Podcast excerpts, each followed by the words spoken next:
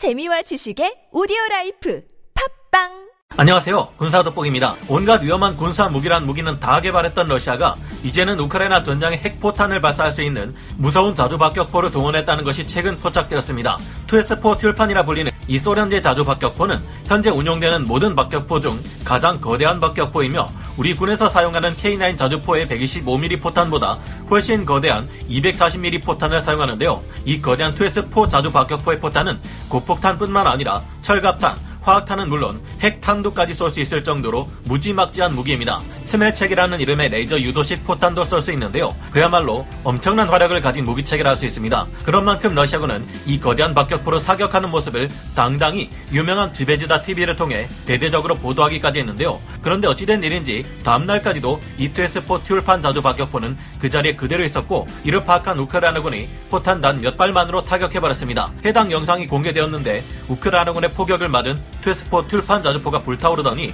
약 21초 후에 거대한 유폭을 일으키며 폭발 장인 마이클 베이 감독 영화에서 폭발하듯 시원하게 터져버리는 모습으로 우리의 스트레스를 날려주고 있습니다. 이 2S4가 우크라이나 전장에 등장할 때만 해도 많은 군사 커뮤니티들에서 오 미쳤다 이런 반응이었는데 금세 모두가 충격에 빠졌고 포병으로 K9 자주포를 운용했던 저의 동료 직원은 크게 한숨을 내쉬었는데요. 그는 러시아군 해도 해도 너무한다는 반응과 함께 기본조차 되어 있지 않은 그들의 모습을 비판했는데 왜일까요? 전문가는 아니지만 해당 분야의 정보를 조사 정리했습니다. 본의 아니게 틀린 부분이 있을 수 있다는 점 양해해 주시면 감사하겠습니다. 최근 들어 러시아군은 루안스크 지역에서 우크라이나군을 크게 위협하며 맹렬한 공세를 퍼붓고 있지만 러시아 포병 중에도 어떻게 이런 행동으로 스스로를 위험에 빠뜨릴 수 있는지 어이없는 행동을 일삼고 있는 이들이 있다는 것이 발견되었습니다. 또다시 러시아군의 멍청한 행동에 의해 중요한 전략 자산을 잃게 되는 사건이 있었는데요. 러시아 지휘관들의 작전 능력이 얼마나 저급한지를 또 한 번 상기시켜주는 일이 벌어졌습니다.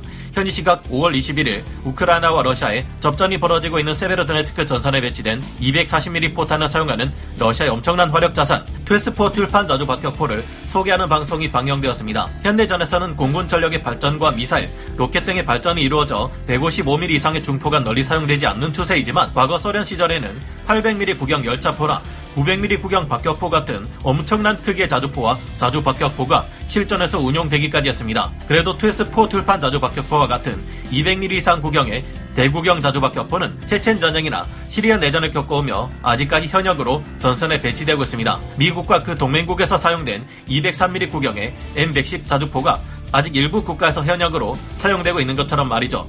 소련 시절 사용되어 온 2S4 튤판 자주포는 현재 구문만이 남아있으며 핵무기를 투발하기 위해 만든 박격포인 만큼 240mm 포탄을 발사하는 강력한 화력 자산입니다. 그런 만큼 240mm의 탄도 중량도 어마무시한데 일반 고폭탄 기준으로 무게가 약 134kg 정도 된다고 합니다. 포병으로 실제 군 생활을 하던 시절 K9 자주포를 타던 제 동료 직원은 탄약고 검열 혹은 훈련 시 155mm 무거운 포탄을 옮기면서 입에 쌍욕을 달고 살았다는데 이런 155mm 포탄이 약 40kg 정도의 중량을 가지는 데 비해 134kg짜리 240mm 포탄을 옮겨야 했다면 쌍욕으로 24시간 랩을 해댔을 것 같다고 합니다. 240mm 포탄의 내부에는 폭발 작약이 21kg이나 된다고 하는데 155mm 포탄이 약 7kg인 것을 비교하면 무게만큼 폭발력도 3배 정도 차이가 나는 것을 알 수 있습니다. 2S4 튤판 자주포의 사거리는 일반 탄 기준으로 9.2km이며 연장 탄을 사용할 시 20km의 사거리를 가질 수 있기에 화력 괴물 자주박격포라고 볼 수 있습니다. 하지만 이런 엄청난 무기도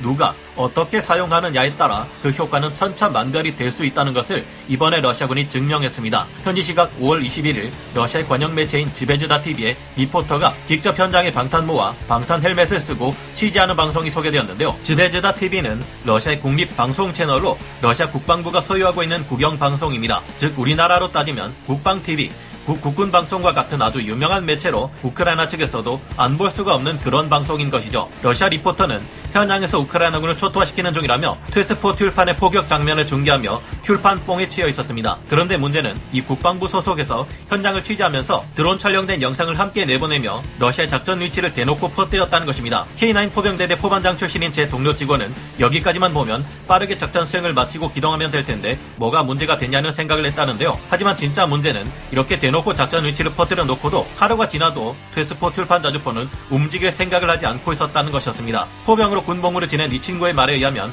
지금은 까마득한 기억이지만 군복무 시절 K9 포반장 훈련을 수료하고 대대 전술 훈련과 여단 전술 훈련을 실시할 때를 떠올려 보면 진지에 도착한 후 K-77 사격 지휘 장갑차에서 대기 중인 사격 지휘병 FDC에게 적표적의 좌표를 내려받고 곧장 포신을 방열할 지시에 맞춰 발사 후 빠르게 방열된 포신을 제자리로 돌리고 다음 진지로 이동하는 게 기본 중의 기본이었다고 합니다. K9 전투포를 설명할 때 자주 말씀드렸던 shoot and scoot라고 하는 포병의 기본 전술입니다. 그런데 러시아 국방부 소속의 방송국에서 이런 현장을 취재하면서도 이런 기본 중의 기본을 지키지 않았다는 것을 우리 모두 목격했죠. 바보가 아닌 이상 우크라이나군은 드론으로 추측한 위치에 정찰을 보냈을 것입니다. 게다가 기동하지 않은 2S4 튤판은 우크라이나군의 포격에 정확하게 맞고 터져나갔겠죠. 예상은 틀리지 않았습니다. 2S4 튤판이 우크라이나의 대포병 미사일의 포격에 맞고 박살나서 불타고 있는 모습을 확인할 수 있었는데요. 정말인지 TV 방송에 드론으로 현재 위치를 공개한 것도 모자라 shoot and scoot 전술도 사용하지 않는 이런 군대가 그렇게 무섭다던 불곰국 러시아군의 현실이라니 미국뿐만 아니라 우리도 러시아군을 과대평가하고 있었던 실수를 인정해야 할 것 같 습니다. 지금 옆에 있는 K9 포병 출신 동료 직원은 멍청한 러시아군의 지휘관들은 도대체 무슨 생각을 하는지 머릿속을 한번 들여다보고 싶을 정도라고 하는데요. 어쨌거나 이 같은 사건들은 모두 우크라이나의 승리에 크게 기여하는 것들이니 앞으로도 이런 실수를 러시아군이 자주 보여줘 여러분께 소개해드릴 수 있으면 좋겠네요. 오늘 군사 돋보기 여기서 마치고요. 다음 시간에 다시 돌아오겠습니다. 감사합니다. 영상을 재밌게 보셨다면 구독, 좋아요, 알림 설정 부탁드리겠습니다.